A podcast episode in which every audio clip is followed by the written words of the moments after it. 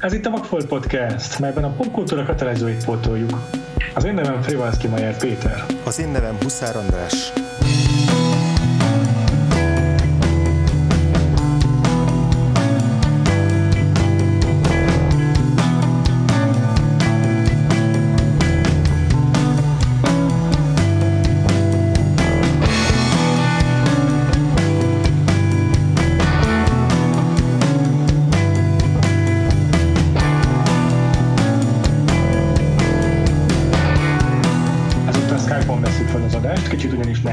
Összeszervezni mostantól a podcastolást. Úgyhogy a mi lakásunkban van egy kisgyermek, és Azt nehéz honnan- ugye alkalmazkodni honnan- az ömetrendjéhez. Honnan szedtél? Tessék? Honnan szedtetek egy kisgyermeket? Gólya hozta, tudod. Ja, igen, úgyhogy Úgyhogy ja, most egy néhányszor biztos így fogjuk felvenni az adásainkat. Elnézést emiatt a hangminőségbeli változásokért. Ö, cserébe elkezdjük az ázsiai évadunkat. Ugye az előző adásunk az még egy, egy extra epizód volt, az évindító Inverse Vakfolt a, a Harcosok klubjával, meg a Herceg mennyasszonyával, de most már tényleg belefogunk a, a 2020 első fél éves tematikánkba, ami egy hosszabb, nagyobb tematika, ázsiai filmek, különböző országokból és tájegységekből, és a, ezek ilyen kisebb blokkokra fognak tagolódni, és az első blokk, ami azt hiszem, hogy talán a leghosszabb blokkunk lesz, az a japán filmek. Ezt hiszem négy filmből fog állni. Ez a japán filmekről fog szólni. Így van.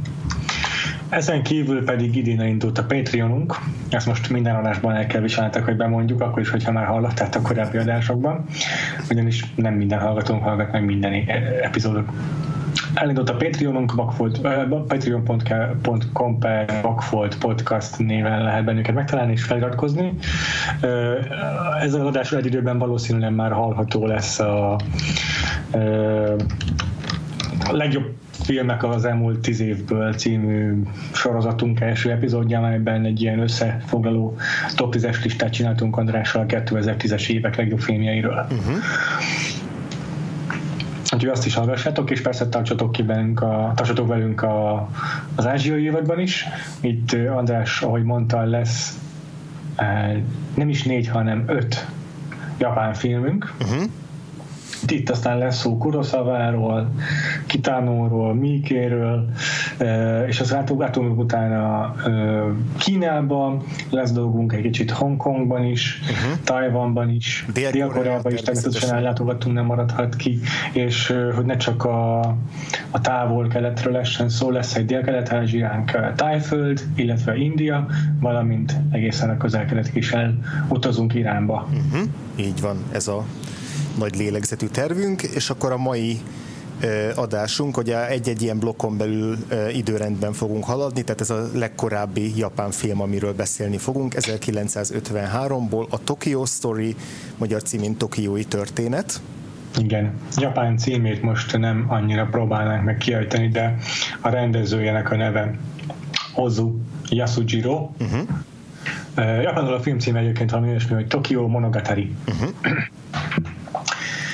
Ez egy világháború utáni eh, mű, és a történet maga is az elvesztett világháború eh, után pár évvel játszódik Japánban, és eh, kritikailag a legelismertebb filmje valószínűleg Ozunak. Volt egy 2012-es felmérése a Sight and Soundnak. Uh-huh. Ez a magazin ez elég gyakran méri fel a különböző filmrendezők megkérdezésével, hogy mi az ő, mi, mi őt szerintük a legjobb film. És ö, 2012-ben azt hiszem uh-huh. letaszította a Citizenként a minden idők legjobb filmje szavazáson az első helyről. Igen, igen, nagyon széles körben elismert film. Ugye 1953-ban mutatták be Japánban, és aztán viszonylag lassan találta meg a, a helyét a, a nemzetközi vérkeringésben, tehát ez nem egy olyan film volt, ami, amit már akkor világszerte elismertek. Az 50-es évek második felében már bemutatták Los Angelesben, meg Londonban is, de igazából a 70-es évektől kezdve jelent meg úgy tényleg rendesen a, a nemzetközi porondon.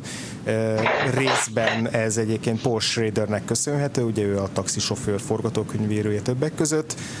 Meg a, a First Reformed uh, írórendezője, elég sokat beszéltünk róla, és ő írt egy könyvet, amiben három rendezőről, Bressonról, Dreyerről és Ozuról, mint ilyen transzcendentális, vagy transzcendens rendezőkről írt, illetve rajta kívül még több nagyon neves filmtörténész is foglalkozott, vagy, vagy filmesztéta is foglalkozott Ozuval, például a David Borwell, de a, de a populáris, tehát a, a, populárisabb kritikusok is, például Roger Ebert, ő is a, az ászlajára tűzte a Tokyo Story. Tehát, hogy egyre több olyan nagy név volt ö, hm. nyugati filmes körökben, aki beszélt erről a filmről, és így, így szerintem így jutottunk el eddig a 2012-es Sight and Sound listáig, bár ugye említetted, hogy azt rendezők megkérdezésével állítják össze, tehát rengeteg rendező Ozut is nevezi meg, meg a Tokyo Story, mint ilyen nagyon meghatározó, meghatározó filmet, meg rendezőt. Miközben szerintem azért ugye a, a nagy közönség számára ő egy eléggé ismeretlen ö, japán rendező. Tehát nyilván, hogyha japán, Igen. akkor Kurosawa, ő az, akit, akit azért az is hallott róla, aki nincs annyira benne mondjuk így a, a, a, a nemzetközi filmek ismeretében Ozu ennél szerintem rétegebb, legalábbis tényleg yeah. a népszerűségét tekintve. Nem tudom, hogy te mennyit tudtál, vagy mennyit hallottál. Semennyit. Aha. formán semennyit. Úgyhogy nekem ez itt tök nagy újdonság volt. Az biztos, hogy valószínűleg pont a Sight and Soundos előkelő helyezése miatt, de valami arról egyszer már föltettem a Letterboxdos watchlistemre, meg az IMDb-re is. Aha. Úgyhogy ez már régóta szemem előtt volt, de nem is igazán jártam utána se a hátterének, se a rendezőjének nem úgy akartam befogadni, hogy akkor ez most akkor magát a filmet. Aha. De egyébként szerintem jót tesz ennek a filmnek, hogyha az ember egy kicsi kulturális kontextussal, történelmi háttér ismerettel vág neki. Az epizódunk egyébként szerintem nem lesz különösebben spoileres, tehát hogyha valaki nem lette a filmet, akkor is érdemes meghallgatni, és aztán megnézni. Igen. Szerintem. Igen, igen nem is egy ilyen rettenetesen cselekményes filmről van szó, inkább Így van. emberi kapcsolatoknak a feszegetéséről egy tágabb társadalmi kontextusban. Te egyébként mennyit tudtál Ozuról meg erről a filmről, András? Én azért, hogy hiszem, hallottam róla elég sokat, hát vagy hát nem is elég sokat, de e, e, gyakran szembe került velem a neve így az elmúlt években, úgyhogy én már elkezdtem korábban pótolni tőle filmeket. Hmm. A, Például miket láttál? 1949-es azt hiszem a Late Spring című filmje, Uh-huh. Azt, azt néztem meg először, és az nekem nagyon-nagyon tetszett. Majd utána volt egy talán fél évvel később, nem is tudom pontosan, volt egy japán filmhét, amikor moziban vetítettek japán filmeket, és akkor a, egy későbbi filmjét, tehát a Tokyo Story utáni már színes filmjét, a, a Floating Weeds című filmjét vetítették le, ami meg inkább egy, egy vígjáték egy ilyen vándortársulatról, aki, aki megérkezik egy kis faluba, ahol járt sok-sok éve, és akkor ilyen kis, az inkább ilyen romantikus komédia, drámai elemekkel. A, a Late Spring, amit először láttam, az nagyon-nagyon hasonló a, a Tokyo Storyhoz, részben azonosak a szereplők, mint a színészek is, és azok a, a témák is, amik, amikkel, amikkel foglalkozik Ozu. Ugye ez a 53-ra ő már, ő már több tucat filmet rendezett, volt egy néma filmes korszaka is már a 20-as években, ezek közül nagyon sok elveszett, ezek közül a filmek közül, és így a, az általam emlegetett Late Spring-től számítják az ozonak az úgymond ilyen kései korszakát, de ez a, ez a híres korszaka, tehát hogy ezek a híres filmjei, és a, és a Tokyo Story az így a leghíresebb filmje. Egyébként par, par, baromi nehéz követni a, a, a filmjét, mert hogy így, így mindegyiknek valami évszaka neve valamilyen jelzővel. Tehát van Late Spring című filmje, de van Late Autumn, van Early Autumn, meg nem tudom, Late Summer, tehát hogy így, így brutális megjegyezni, hogy most akkor melyik filmje melyik, úgyhogy így hálás vagyok azért a Tokyo Story-ban nincs semmilyen évszak. És mindegyiknek angol címet adott? Ö, hát mindegyiknek. Természetesen igen. Már hogy igazából a japán film esetén nem sok értelme van angol címekkel illetni ezeket hát, a filmeket. Persze, persze. Említettnénk a magyar címeket is, nem tudom, hogy mindegyiknek van ezek közül magyar címe, de, de szerintem a rákereshetőség szempontjából talán indokolt lehet az angol címeket emlegetni, mint a... De, a... de ha kéred, akkor mostantól kezdve kizárólag japán címeket fogok majd mondani. Nem olyan nehéz kiejteni ezeket a szavakat. az általad uh, Floating Weeds-nek titulált film. Nem csak általam, nem én találtam ki. Amelynek az eredeti címe az Uki Kusa. Aha. Az valóban egy nagyon elismert filmje Ozónak, és most olvastam róla, hogy a James Mangold is az egyik kedvencének tartja, az egyik legjobb filmek tartja, amit valaha készítettek. Hm azt mondta róla, hogy ami, ami most megerősíti azt, amit, amit, amit, amit mondtál róla, hogy az minden idők, vagy a világ egyik legjobb rendezője, akiről a filmgékek nem is hallottak. Költő, humanitárius, innovátor, uh, stylist, ezt nem tudom magyarul jobban, mm. uh, és egy brilliáns színész-rendező. Mm. Um, mindenkinek ajánlanám ezt a filmet, valamint ezt a uh, Okikuszát, a Floating Widzet, mm azt mondja, hogy mindenkinek ajánlanám ezt a filmet, aki tudja, hogy a rendezés az több, mint a kamerának a mozgatása. hát igen, már csak azért is, mert Ozu viszont ritkán mozgatja a kamerát, bár nyilván nem erre gondolt. Szerintem igen, e- erre is, tehát, hogy erre is gondolt ez alatt, úgyhogy erre rá is térhetünk. A többi filmje is ilyen uh, mozdulatlan? Abszolút, igen, tehát hogy ő, ő, ő neki nem csak így a témaválasztásában, hanem a, a rendezői stílus hegyeiben is egy nagyon következetes rendező, tehát így nagyon ha csúnyán akarnék fogalmazni, akkor azt mondanám, hogy így, ha látod az egyik filmet, akkor látod az összeset, ez persze egyáltalán nem így van, de hogy, de, de hogy nagyon visszatérőek ezek a kézjegyek, tehát az, hogy, hogy nagyon statikus beállításokkal dolgozik, nagyon-nagyon ritkán mozog a kamerája, és akkor az ilyen egészen báratlan tud lenni.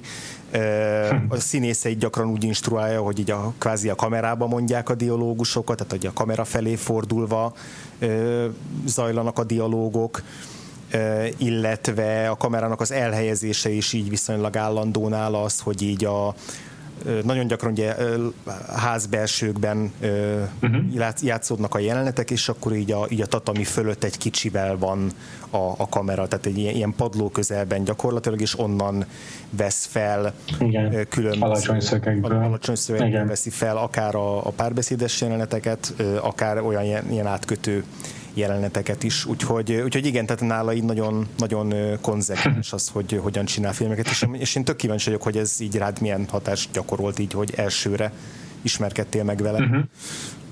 Uh-huh. Hát már láttunk egy pár olyan rendezőt a Vakfolt Podcast történetében, aki mozdulatlan kamerákkal dolgozik, így nem ért akkora meglepetésként. Rögtön elkezdtem így próbálni párhuzamokat vonni, de igazság szerint arra jöttem rá, hogy például Roy Andersonhoz képest nagyon-nagyon máshogy használja ezt a statikus kamerát, és mennyire izgalmas, hogy ennyire különbözőféleképpen lehet egy állóképet alkalmazni. Uh-huh. Ugyanis a Roy Andersonnál nála pont az az érdekes az állóképekben, hogy ilyen végtelen hosszúságú perspektívát teremt a képein belül, és a szereplői össze-vissza mozognak, és ezek mindig van egy nagyon érdekes dinamikája, egy geometriája, meg egy ritmusa.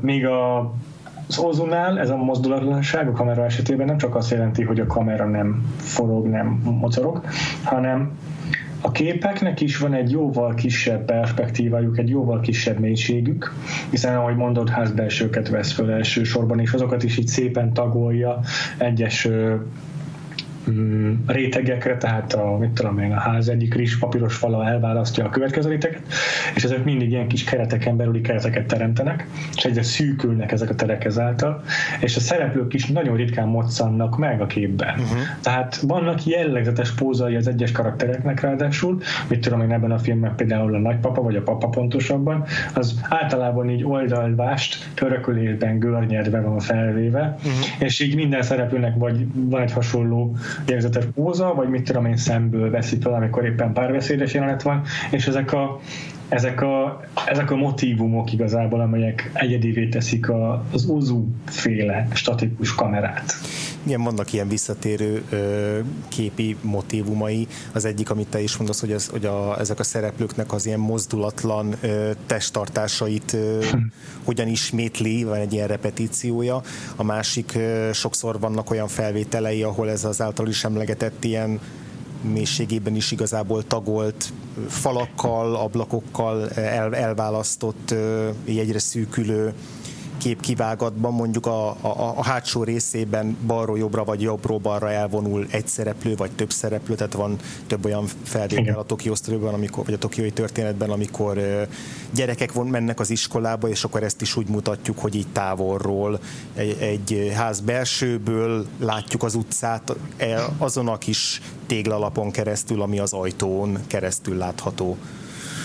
Igen. Hát, tehát, hogy a mozgások is, is nagyon sokszor ilyen, ilyen nagyon pici részére korlátozódnak a képnek, és, és inkább, inkább a, a mozdulatlanság tényleg az, ami, vagy a nagyon, nagyon apró mozdulatok, amik, amik jellemzik mondjuk a, a filmnek a szereplőit.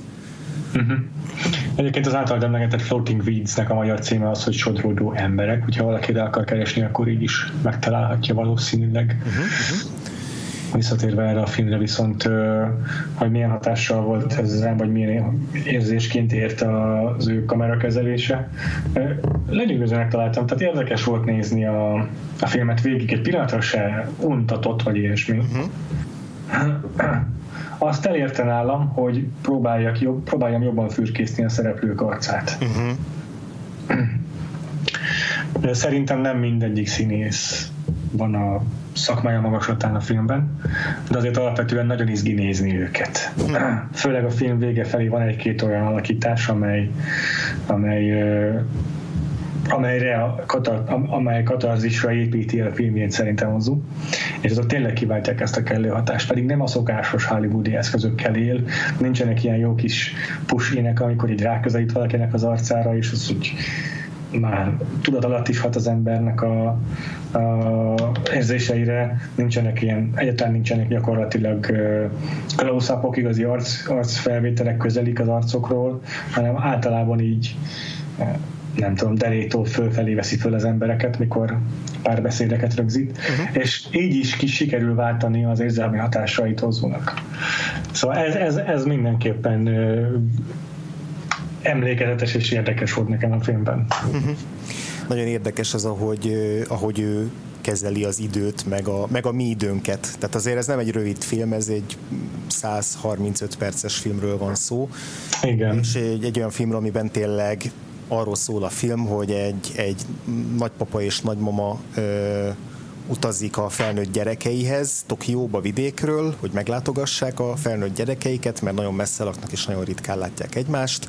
Van egy gyerekük, aki otthon lakik, a legkisebb lányuk, van a, a, a, az egyik fiú gyerekük ő ugye közelben lakik, de a, de a legidősebb gyerekeik ők Tokióban laknak, és, és akkor őket meglátogatják, és igazából a film nagy része az ez a látogatás, majd utána a hazatérésük és az ott, ott történő következmények, vagy ott, ottani nem, nem nevezném fordulatnak, de, de, de, de az ottani lezárulása az ő történetük egy részének.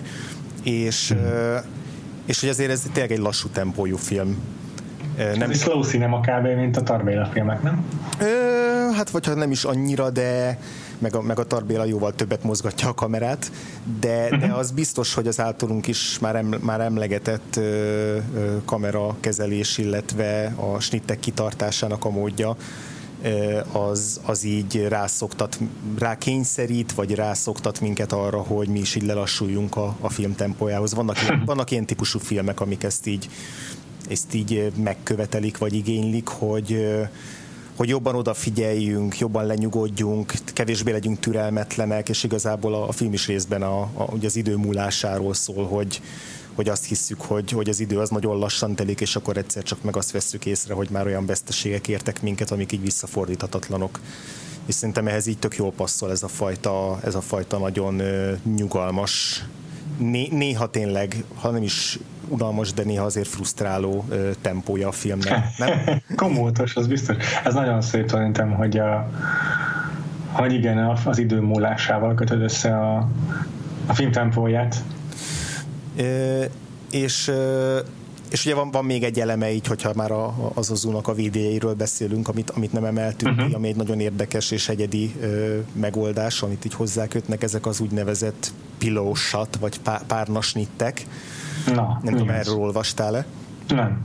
Ö, a, a, rengeteg olyan snit van, amilyen átkötő snit az Ozunál, tehát egy-egy párbeszédes jelenetet átköt mondjuk azzal, hogy mutat egy, egy elhaladó vonatot, vagy a, vagy a száradó ruhákat, vagy csak, egy, vagy csak egy, egy, van olyan film, ami csak egy vázát mutat. Tehát, hogy ilyen emberek nélküli tájképeket, vagy, vagy ilyen ö, nem, nem, nem is totálokat, de de ugye nagyon érdekes életképeket mutat meg, és általában van két-három ilyen, ilyen életkép egymás után, miután, mi, mielőtt ismét találkoznánk a szereplőinkkel.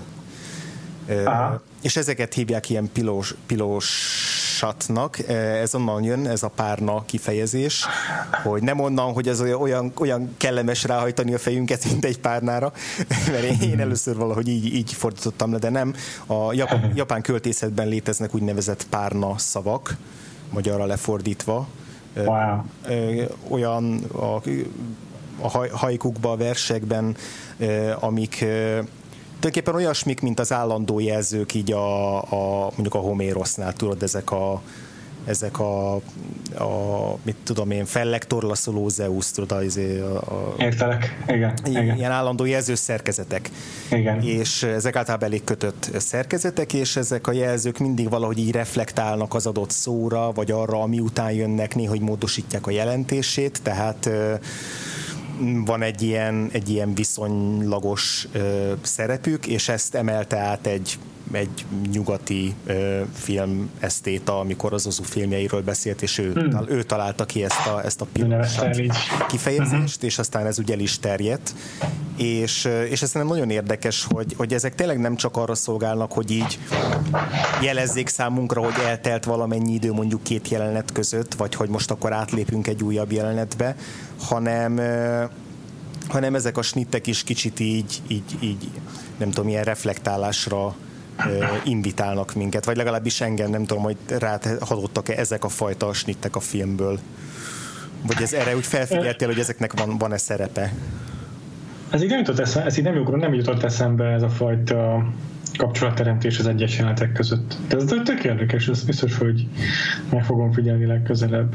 Ö, van több olyan rendező, meg több olyan film is, ami modern film, ami szintén hasonlóképpen alkalmaz ilyen snitteket. Most kettőt említek, az egyik az a Columbus pár évvel ezelőttről, igen. amit a Kogonada rendezett, és a Kogonada annyira Ozu rajongó, hogy ezt a művész nevét a, a, az Ozu írójáról, forgatókönyvírójától vette kölcsön, akit Kogo Nodának, vagyis magyar sorrendben Noda Kogónak hív, hívtak. Ő, ő írta a történetet is.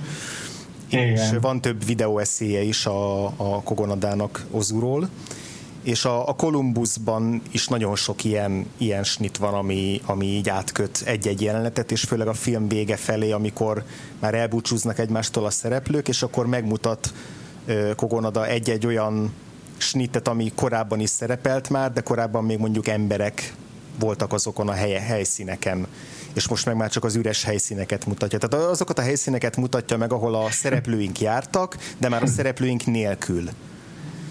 Film végén van egy ilyen montázs, vagy van egy olyan snit, amikor csak egy széket mutat rajta egy kalappal, ami annak a, a, a fő, férfi főszereplő elhunyt apukájának a kalapja, ami ilyen fontos Igen. motívum. És a másik nagyon hasonló alkalmazás az a Mielőtt fel kell a nap, a Linklaternek a Before Sunrise-a, annak a végén is van egy olyan montázs, amikor megmutatja egy-egy állós vagy, vagy statikus snitben azokat a bécsi helyszíneket, ahol egészen addig jártunk a szereplőinkkel, úgyhogy ők már nincsenek ott. Értem, de jó. Úgy, úgy ez tök, tök... Szóval sok, sok rendezőre volt hatással Ozu. Abszolút, abszolút, igen. Amit még érdekes, hogy most aztán visszatérhetünk Ozónak a stílusára, csak még olvastam, hogy a Wim Wenders dokumentumfilmet forgatott uh-huh. Tokióról, amelyben elsősorban Ozó világáról, Ozó világát próbálta felfedezni. És van még egy dokumentumfilm egy olyan rendezőtől, aki kapcsolódik a vakvolthoz, ugyanis az idei évadban, az ázsiai évadban mikor Iránba látogatunk, akkor meg fogunk nézni egy Abbas Kiarostami filmet, és őnek is van egy dokumentumfilmje Ozuról. Aha. Nem tudom, ezt tudtad, de szóval egy csomó kapcsolat van hozzá. Nem, nem, nem tudtam. Visszatérve a rendezői munkásságára, vagy rendezői kézjegyeire, nekem még ami feltűnt, uh-huh. az a az a teljesen tudatos áthágása a legalapvetőbb ilyen rendezési szabályoknak. Tök egyértelmű, hogy nem amatőrizmusról van szó. Emlékszel biztos, amikor a ö, possessionről beszéltünk, a megszállottságról. Uh-huh. Ott is nagyon sokszor mm, csalt a rendező a 180 fokos szabályjal, meg egyéb ilyen alapvető eszközökkel kapcsolatosan, és, és volt egy egyértelmű dezorientáló hatásuk, mint tudom, volt egy funkciója annak, hogy direkt nem úgy rendezett, ahogy a papírforma szerint kéne. Tehát a 180 fokos szabályt akkor megbeszéltük, de azért összefoglalom gyorsan.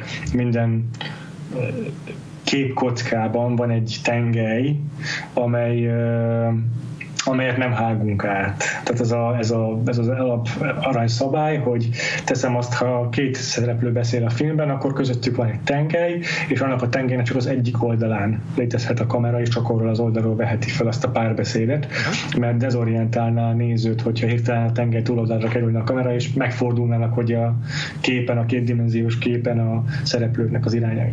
És ez egy olyan aranyszabály, ami tudatosan lehet áthágni, meg tudatosan szokás áthágni. Ozunál meg úgy van, hogy ez az egyik olyan dolog, amivel így kevésbé foglalkozik, a másik meg, amit tökre feltűnt, hogy így nem foglalkozok különösebben azzal se, hogy a szereplőknek a tudod, tekintetük találkozzon a képen. Uh-huh. Mikor um, shot reverse shottal veszi fel a párbeszédeket, általában a két szereplő közé pozícionálja be a kamerát, ilyen Cohen-esen alulról. és akkor Általában a a shot river shot felvételes párbeszédeknél arra kell figyelni, hogy a, hogyha a képen, amit felveszel, néz valahova a szereplő, akkor amikor megfordítod a kamerát, és ott van az a szereplő, akire néz az én mutatott szereplő, akkor lásd így ez mentálisan azt a vonalat, ami a kettőjük tekintetét összeköti. Hogy oda nézzen, ahol te is elképzeled, hogy a feje van. És amikor megfordul a kép, akkor ez a fej ott legyen, és, és találkozzon ez a vonal, ez az eyeline. Na, ilyenekkel nem foglalkozik az Ozu.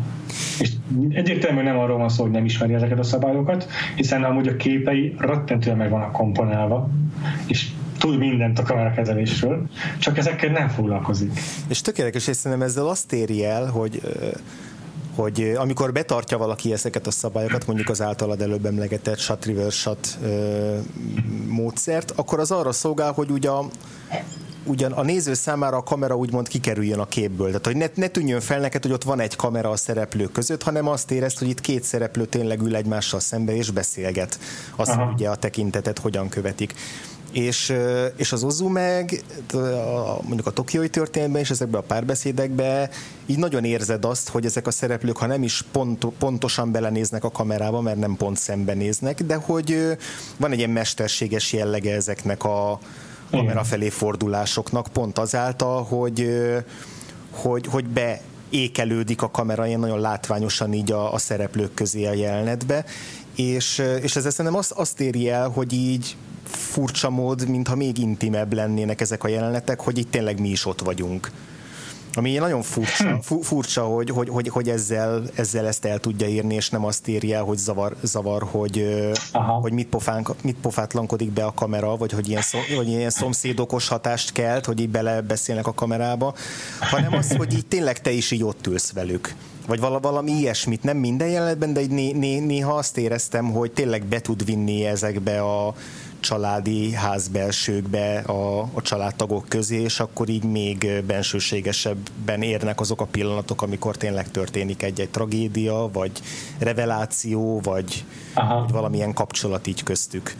Aha. Aztán lehet, hogy ennek nincs köze e, e, ehhez a kamerához, csak ezt, ezt így most, most gondolkoztam el rajta, hogy vajon mi, mi, mi indokolhatja az, hogy hogy, hogy ő így használja a kamerát, meg, a, meg így nem foglalkozik mondjuk ezekkel a szabályokkal. És nem csak, hmm. nem csak azért nem foglalkozik velük, mert hogy így nem érdekli őt. Hmm. De hát ez csak egy tipp. Nem, ebben lehet valami érdekes, lehet valami igazság, mert most egy alapvető ilyen filmes eszköz a hollywoodi rendezőknél megfigyelhető, hogy ugye párbeszédben a shot reverse shot, az ugye a vált előtt szokás felvenni, hogy a, a színész, akinek az arcát veszed, azt egy olyan szögből veszed fel, hogy látszik az, akihez beszél, annak a válla, vagy a feje, vagy valami nagyon homályosan a képsarkában ott van. Uh-huh. és amikor viszont mondjuk egy vitában, vagy egy, egy, egy érzelmesebb bizony, kinyilatkoztatásnál, kinyilatkoztatáshoz ér ez a párbeszéd, akkor sokszor a rendező így belép oda a váll elé, ugye a két szereplők közé, és egy kicsit közelibb close-upot mutat a, az érzelmi hatáson átmenő szereplőről. Talán például a, a Marriage Story-nak a nagy vita jelenete az egy tök jó példa erre. Uh-huh. De ez rengeteg sem megfigyelhető, hogy a, még egy kicsit közelebb ilyenkor a kamera, amikor egy fontos érzelmi reakció van a szereplő arcán. Na, a Ozunál nincsenek ilyen close viszont azzal, hogy folyamatosan a két szereplő között tartja a kameráját, eléri azt, hogy igenis az érzelmi hullám hosszára kerüljön a szereplőnek. Igen, igen, igen, igen. És te az érzelmi hullám hosszára kerültél ezeknek a szereplőknek, meg az ő konfliktusaiknak?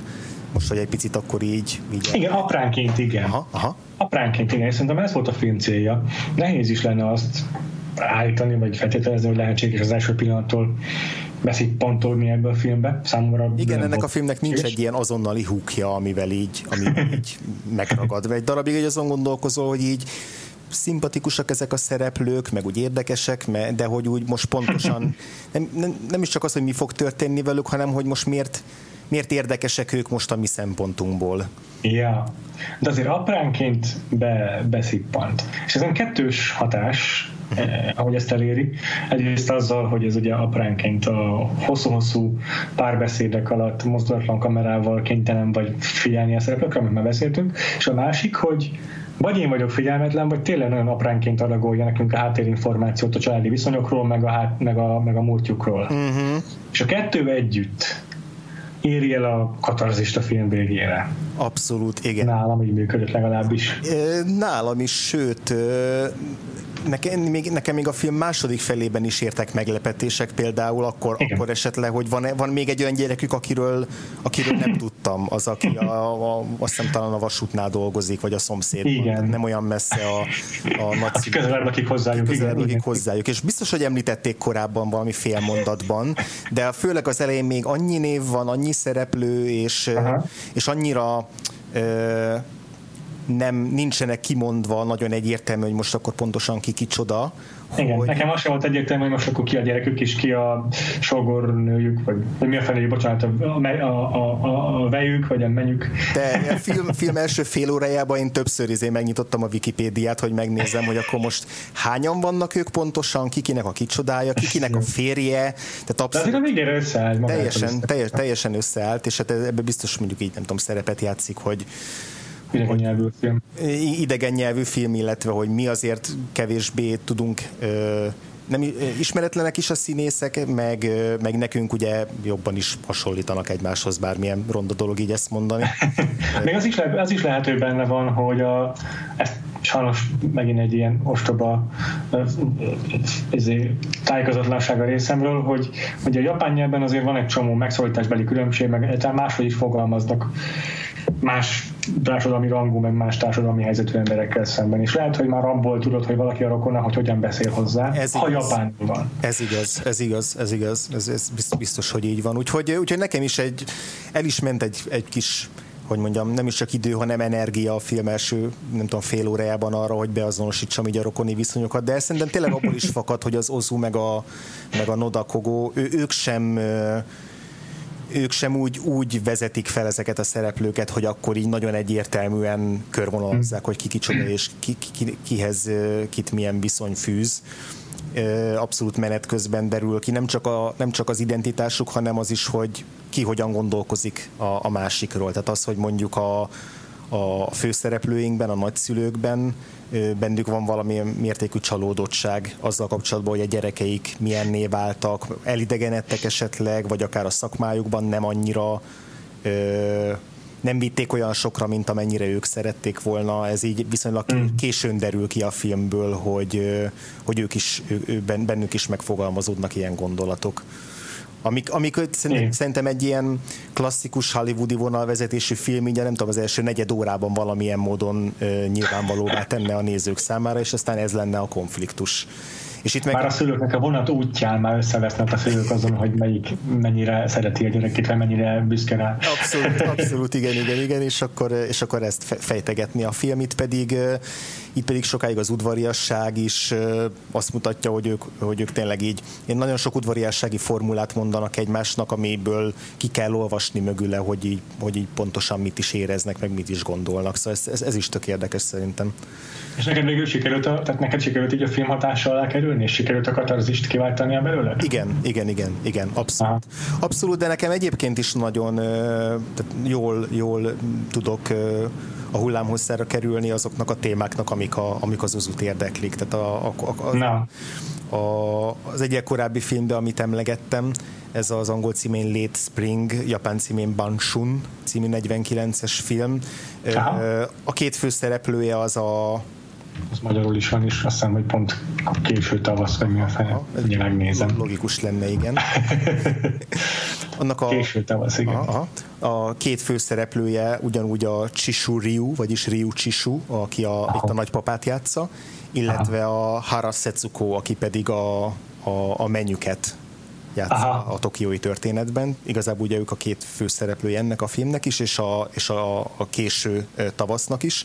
Ott uh-huh. egy apa-lánya kapcsolat van köztük, és ez a film arról szól, hogy hogy az apa megpróbálja valahogy rávenni a, a lányát arra, hogy, hogy, hogy lebáljon róla, hogy, hogy, hogy, hogy inkább úgy fogom, hogy önálló életet kezdjen, miközben a, a lánya meg nagyon jól érzi magát a, az apja mellett, és, és nem igazán kívánkozik el, és egy ilyen kedves és szomorú, melankolikus ilyen elszakadás történet, hogy hogyan, hogyan marad, marad egyedül a végére a, az apa. A, a, és úgy, hogy, hogy ő, ő is ő azt szeretné, hogy a lánya elkezdje a saját életét. És tehát, tehát, tehát nagyon, nagyon érdekli az az út a szülőgyerek kapcsolat, a családi viszonyok, a házasság kérdése, az így a tokiói történetben talán picit kevésbé ö, domináns téma, de mindenképpen az ilyen nemzedékek közti viszonyok és Igen. kapcsolatok, és azon belül is főleg tényleg az a, a családon belüli viszonyok azok, amik őt izgatják, és a ilyen magánéleti adalék, hogy soha nem nősült meg, és egész értében az édesanyjával lakott, hmm. pontosabban az édesanyja haláláig, és aztán két-három évvel az édesanyja halála után ő is, ő is elhunyt. Azt hogy ne segít. Tehát, Szerintem még ehhez az egész, ez az egész témaválasztáshoz hozzájön az is, hogy a korszak, amiben alkotott, ez a késő, vagy korai 50-es évek től kezdve, ez ugye a világháború utáni nagy változásoknak az időszaka Japánban. Uh-huh.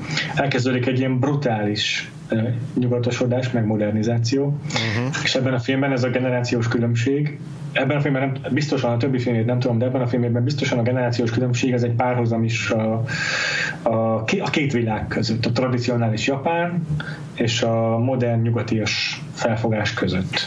Igen. És rengeteg a szembeállítás a kettő közt. Igen, hogy mennyire a családi egység, vagy a családi összetartozás ö, határozza meg mondjuk a, a, a felnőtt Igen. gyerekeknek az életét, és mennyire inkább az a fajta individualizmus, hogy ők, Igen. ők a saját önmegvalósításukat keresik az életben. És, ugye... és nekem, nekem, nekem egyértelmű, hogy ebben a filmben a Ozunak egy egyértelmű nosztalgiája van a tradicionális japán iránt, és egy egyértelmű keserűsége a, a modernizálódó, individualizálódó, nyugatosodó Japánnal szemben. Igen, valahogy azt érzem, hogy ő nem érti, hogy miért akarna bárki távolodni ettől a meleg családi akoltól, meleg családi közösségtől, amit a, amit a rokonok tudnak nyújtani.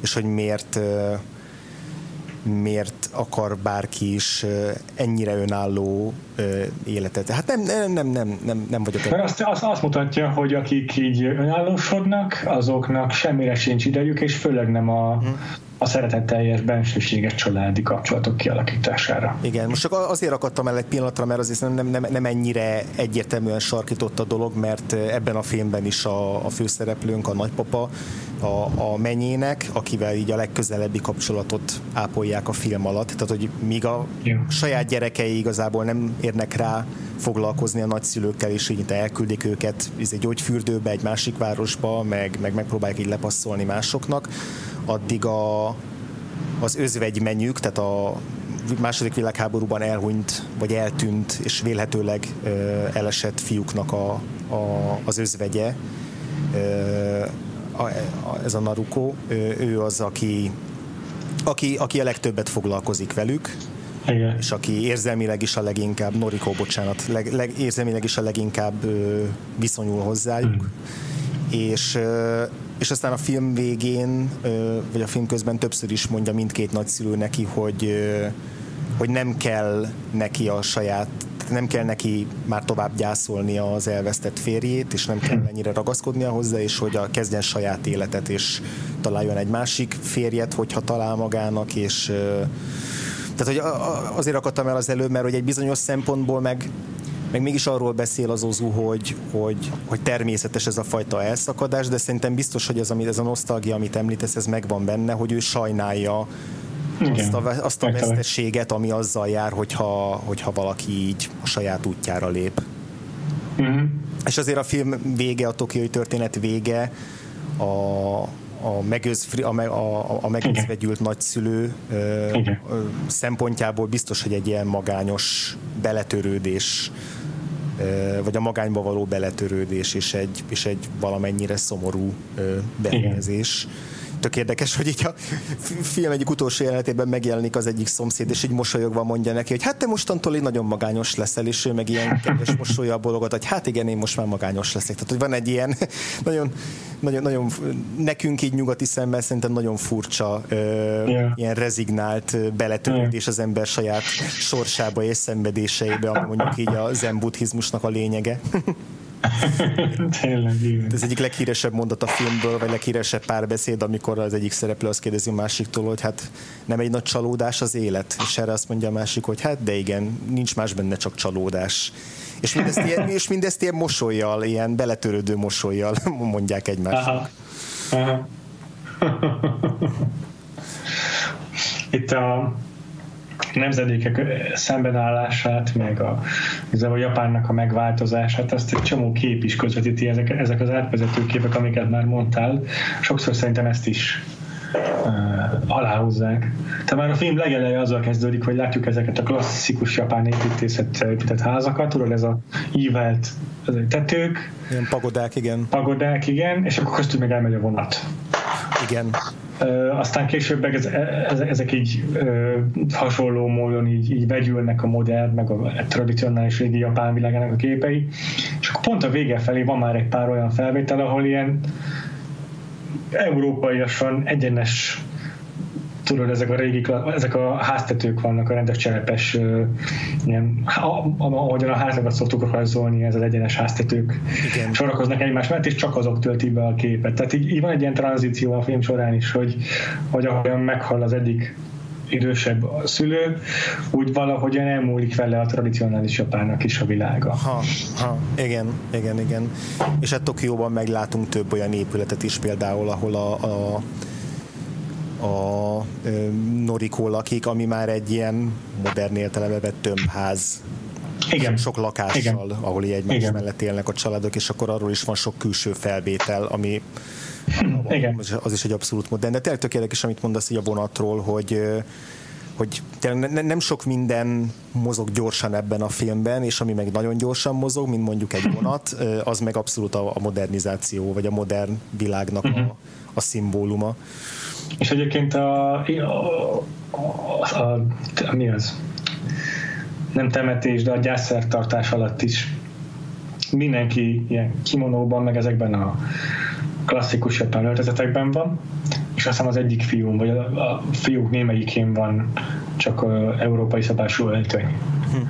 És akkor pont ez a fiú az, aki könnyes szemmel kivonul a szertartásról. És, és ez is egy marha érdekes szerintem nagyon katartikus pillanata a filmnek. Uh-huh. Mert hogy ez a fiú, így a külsőségeiben, meg a munkahelyében, meg a, az életvitelében is egyértelmű hogy az individualizmust választotta, meg így az elszakadást a szülőktől, meg a függetlenséget, és mégis ő az, aki a leginkább megrendül a anyukája halálától. Igen, szóval nagyon tetszik az, hogy valamennyire egyértelmű, hogy tényleg az Ozunak merre húz a szíve ebben a, ebben a generációs konfliktusban, meg ebben a család versus individualizmus ö, ellentétpárban, de, de azért szerintem megúszza, tehát, tehát annál humánusabb rendező, hogy itt most ilyen gonosztevőket faragjon a család egyes tagjaiból. Tehát, hogy vannak olyan családtagok, mint mondjuk a középső, vagy a, a, a lánygyereke, aki ilyen fodrásszalont vezet, akinek így ja, van egy-egy olyan húzása vagy lépése, ami kicsit ilyen érzéketlennek tűnhet, de hogy de szerintem ő sem, egy, ő sem egy ilyen gonosz ember. Vagy nem tudom, hogy mit, te mit gondoltál erről, hogy, igen, hogy igen. Mennyire, mennyire súlyozza így azt, hogy kik a jó, kik a rosszak ebben a filmben. Mert szerintem, amit te, amit te említesz most, a, a, a gyászértatásról kivonuló fiú, az pont erre egy nagyon jó példa, hogy, hogy, hogy, hogy, hogy benne is egy ilyen komplex személyiség rejlik. Igen. Nekem egyébként ott vált inkább egyértelművé, hogy nem ítéli el a, a kevésbé önzetlen gyerekeket uh-huh. szemben a, a, hogy is hívják a Norikóval, amikor Norikónak meghalljuk a vallomását. Uh-huh. Hát, hogy nála az az egész önzetlenség, ez, ez a, a gyászából fakad továbbra is, uh-huh. hogy elveszítette a férjét, aki ugye a, a vér szerinti gyereke ennek az idős házaspárnak. És az, hogy, az, hogy van egy bűntudata, hogy vannak napok, amik, vannak, vannak több egymás követő nap is, amikor nem gondol már a valószínűleg halott férjére, és, és emiatt neki bűntudata van, és emiatt ilyen önzetlen a nagyszülőkkel, az ő apósával, vagy anyósával szemben. Uh-huh. Na ez szerintem egy, egy marha érdekes uh, színezete ennek a karakternek, mert mert így már sokkal kevésbé ezért fekete-fehér a, a sztori azzal kapcsolatosan, hogy az önzetlen gyereket tekintjük, a, tekintjük el a pozitív karakternek, és az önzőbeket tekintjük el negatívra. Mert nála se olyan magától értetődő az önzetlenség. Igen. Tehát van egy oka ennek, van egy háttere, van egy gyökere ennek. Igen, van egy lélektani oka, és nem csak az, hogy ez egy szent, szent életű figura, mert hogy az Ozu egy szent életű figurát akart szembeállítani az önző gyerekekkel. Ja. És a, a... És hát, hogy arról is ne felejtsünk el beszélni, hogy van a nagypapa. Ezt pont azt akartam szerintem én is mondani, mondjad, igen. Akkor mond csak. Én arra gondolok, hogy, hogy őről kiderül azért, hogy régen sokat nyújt a pohárhoz. Így van, így van. A szak és pohárfenekére nézett gyakran. Így van, és a pont a, ez az önzőnek, a legönzőbbnek tűnő gyereke említi igen. egy alkalommal, hogy, hogy ez így. így megkeserítette az életüket egészen addig, amíg a legkisebb lánygyerek meg nem született. Tehát, hogy ő valószínűleg úgy nőtt fel, hogy hogy rengeteg traumát és rengeteg nehéz percet okozott számára a, igen, az apja. Tehát, hogy régen ez a család, ez nem egy tökéletes család volt, hanem, hanem rengeteg probléma volt ezen a családon belül mindig is, és yeah. ez is tök fontos, és egy fél mondatokból derül ki, meg egy hosszabb jelenet sorból, amikor a, a nagypapa elmegy iszogatni a, a régi barátaival.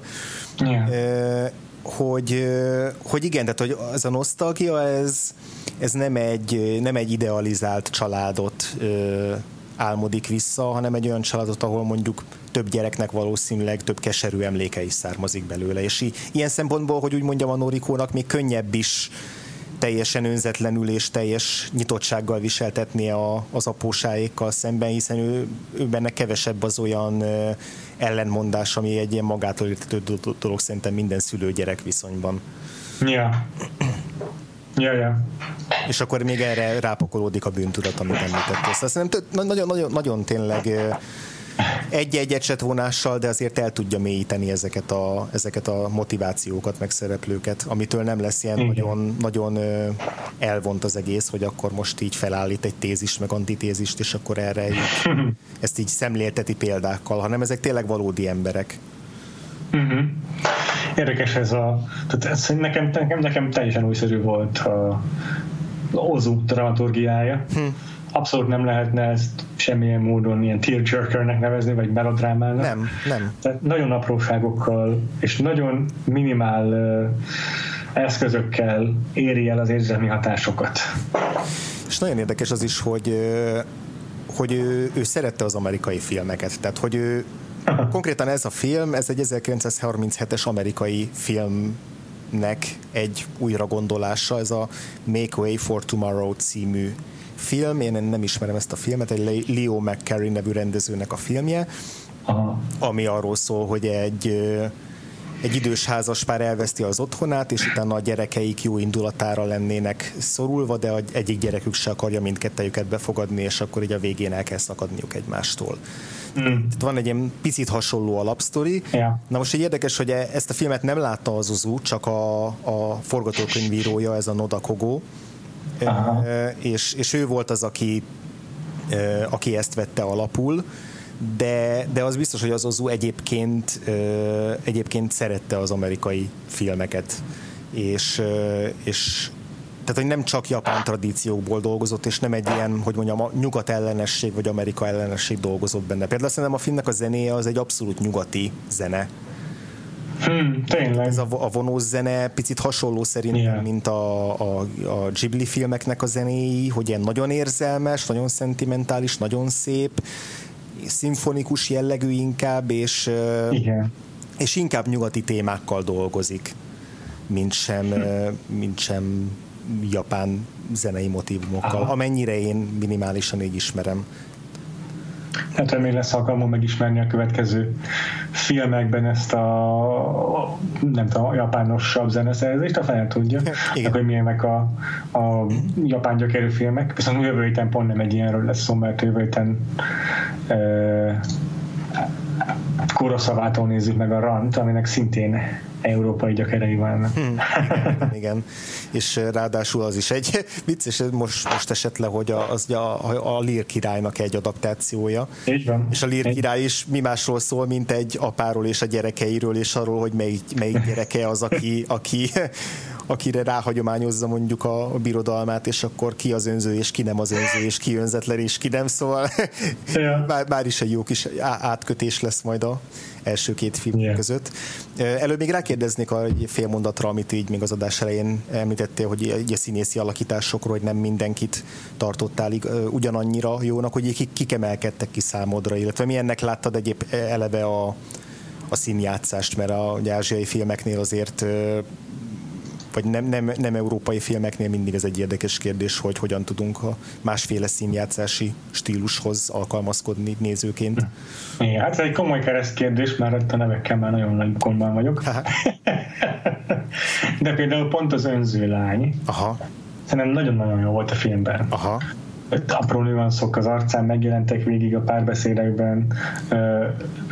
Volt az hiszem párbeszéd a Norikóval, aki a, az özvegy, akiről beszéltünk, az önzetlen lány, uh-huh. és és nagyon-nagyon szép volt látni a kettejüknek a, a teljesen más hullámhosszát. Tehát a, a Norikó semmi rossz indulatot nem mond, és a, és a, a lánynak, tehát a, a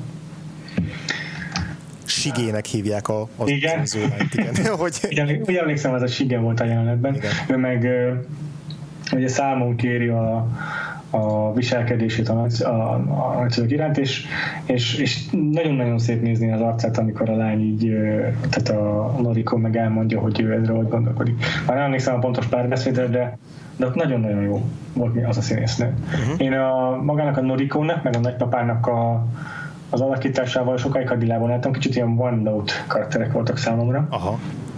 De a Noriko film végére, a Norikot játszó színésznő, ez a Hara Setsuko, ez végül benne meggyőzött.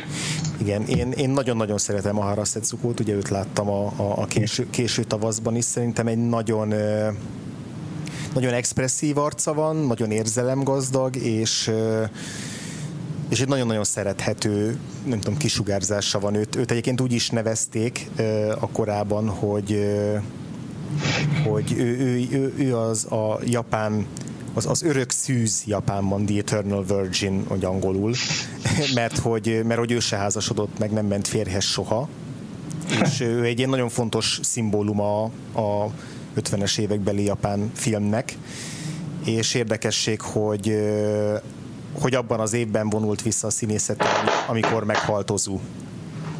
Tehát, tehát ő rengeteg filmjébe játszott, nagyon-nagyon sok filmjébe játszott ugye a, a, az Uzunok az 50-es, 60-as években, és valószínűleg egy nagyon-nagyon szoros munkakapcsolat volt köztük.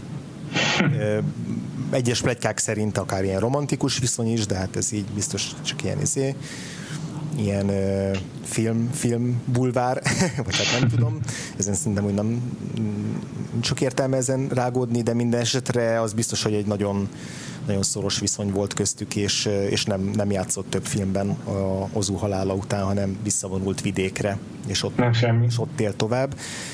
Szerintem nagyon-nagyon egy nagyon érdekes, nagyon érdekes arca van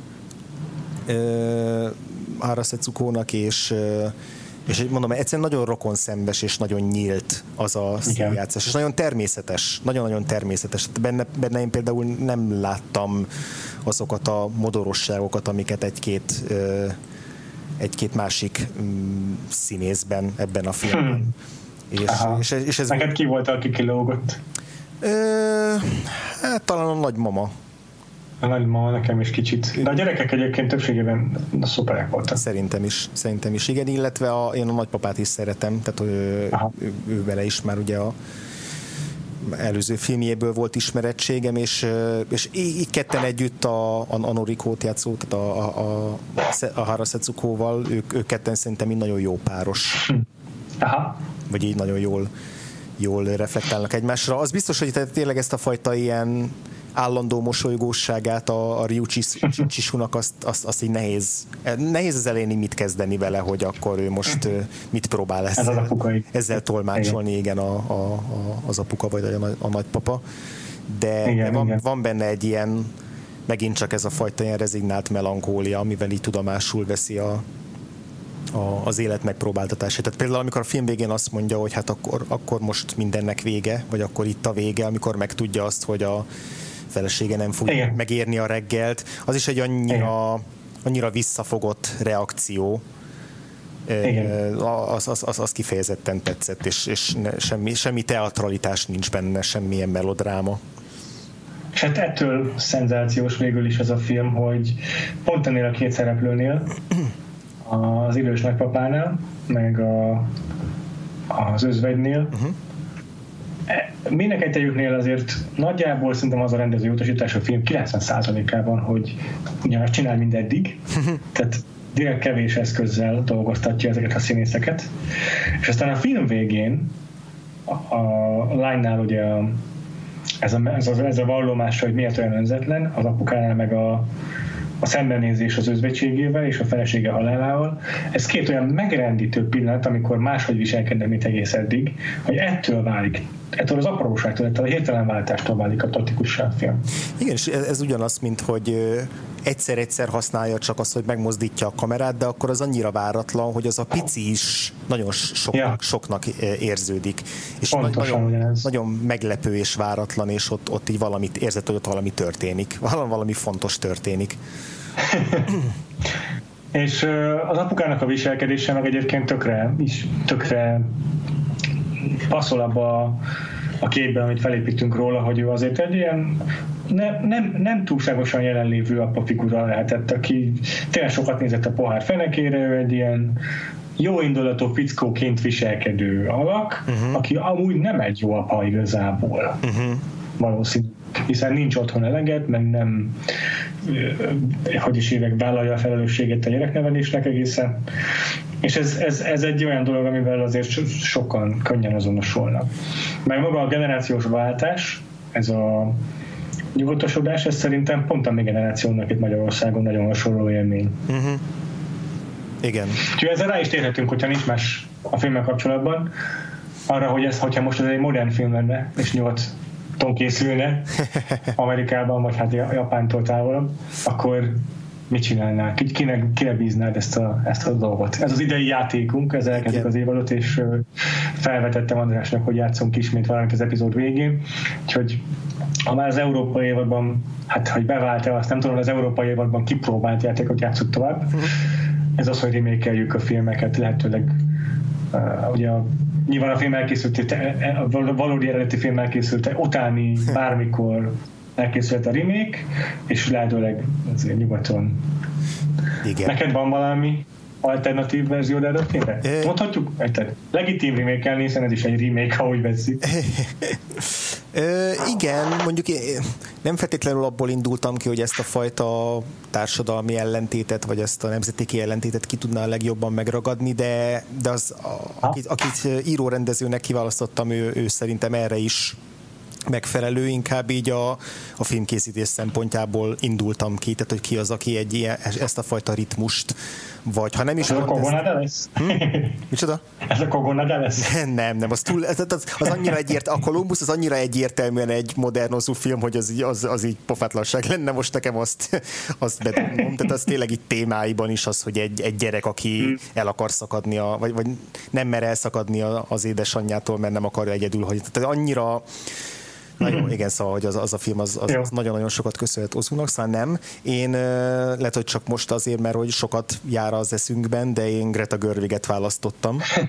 Kell Little Women-nek a rendezője és Oscar rajeleték a filmjét idén. Igen. igen, illetve a Lady Birdnek, mert hogy azért ezek a filmek is szülőgyerek és családi kapcsolatokkal nagyon-nagyon erőteljesen foglalkoznak, és, és ezzel, ezzel a fajta ilyen csendes lázadás versus elszakadás, mit tesz meg egy szülő a gyerekéért, hogyan reagál erre a gyereke, tehát hogy szerintem ez, ez, ez nagyon benne van az ő e, e, eddigi két filmjében, és sokat beszéltünk arról, hogy ő milyen, milyen izgalmasan vág jeleneteket, hogy a Lady Birdnél emlegettük, hogy ő mindig egészen váratlanul vágja el a, a, a jeleneteit, és hogy pont annyit van benne, amennyire, amennyi szükséges. Az. Azon meg picit ennek az ellentéte, hogy ő mindig korábban lép be a jelenetbe, mint gondolnánk, és később lép ki a, a, a snitből, tehát hogy még így, már elmentek a szereplők, de ő még így rajta tartja a kamerát, szóval nem egy az egyben ö, megfeleltethető a két rendező, de a ritmus érzéke mind a kettőjüknek nagyon jó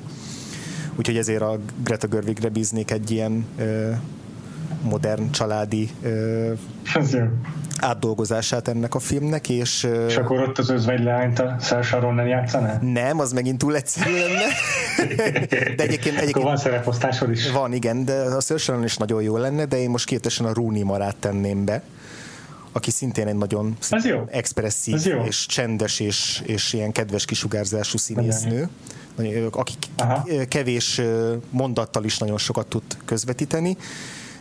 Az apukának meg beraknám a Ben Mendelssohn-t, Megnéz, megnéztem az életkorokat, így nagyjából passzolnak. Miért Tracy Letson? nagyon az egyértelmű gondolsz most. Megnéztem az, az életkorokat, ugye Ben Mendelssohn is most ilyen 50-es, tehát a, ugyanúgy, ahogy a, a Ryu Chishu volt ebbe a filmbe, és nem tudom, hogy megnézném őket így kettejüket együtt, mert mind a ketten nagyon ilyen expresszív színészek, és a Greta Görvig sem mindig csak azokkal dolgozzon, akikkel szokott. De neked milyen ötleteid vagy ötleted van a tokiói történet modernizációjára, vagy adaptációjára? Engem nagyon megérintett az apukának ez a nem is tudom, ellentéte a gyermekeivel, és ezzel együtt a, a generációs különbség is. Tök jó. És, és, és ezért én egy rendszerváltás utáni, tehát 90-es évek végi, vagy 2000-es évek elejé Magyarországra tenném a sztorit. Tök jó, nagyon jó és magyar rendezőt választanék erre, hogy kit, azt mondjuk nehezen, tehát azért abban az időszakban nem tudom ki, ki, ki, kit lehetne kiemelni magyar aktív rendezőket, de én nagyon-nagyon szerettem például a Fehér Tenyeret, meg az Ernelláig Farkaséknál. Pont, pont hogy... őt akartam mondani, igen, Hajdú Szabolcsot. Igen.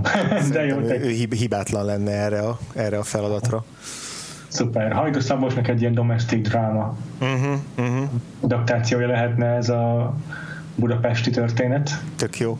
Nagyon vagy lehetne, nem tudom, debreceni történet, vagy hú, valahogy gyárváros kéne mondom, Dunói-városi történet mondjuk. Aha, aha. Szereposztásról kevesebbet gondolkodtam, de kulkát ezt rohadtul megnézni, ha papaként. Mm. mm-hmm. Hajdú Szabolcs lehetne maga valamelyik gyerek. Hajdú Szabolcs mindenképpen, mindenképpen lenne valamelyik gyerek, szerintem is, igen. Lenne a kevés, tehát a hálátlanabb gyerekek egyike. Igen, igen, igen, igen.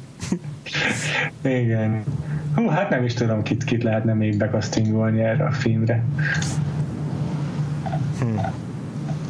De ja, elsőként, első körben szerintem ezzel lehet indulni. Igen, igen. igen. Borbé Alexandert el tudnám képzelni mondjuk a az önző, önző lány szerepére, ugye a testről és lélekről.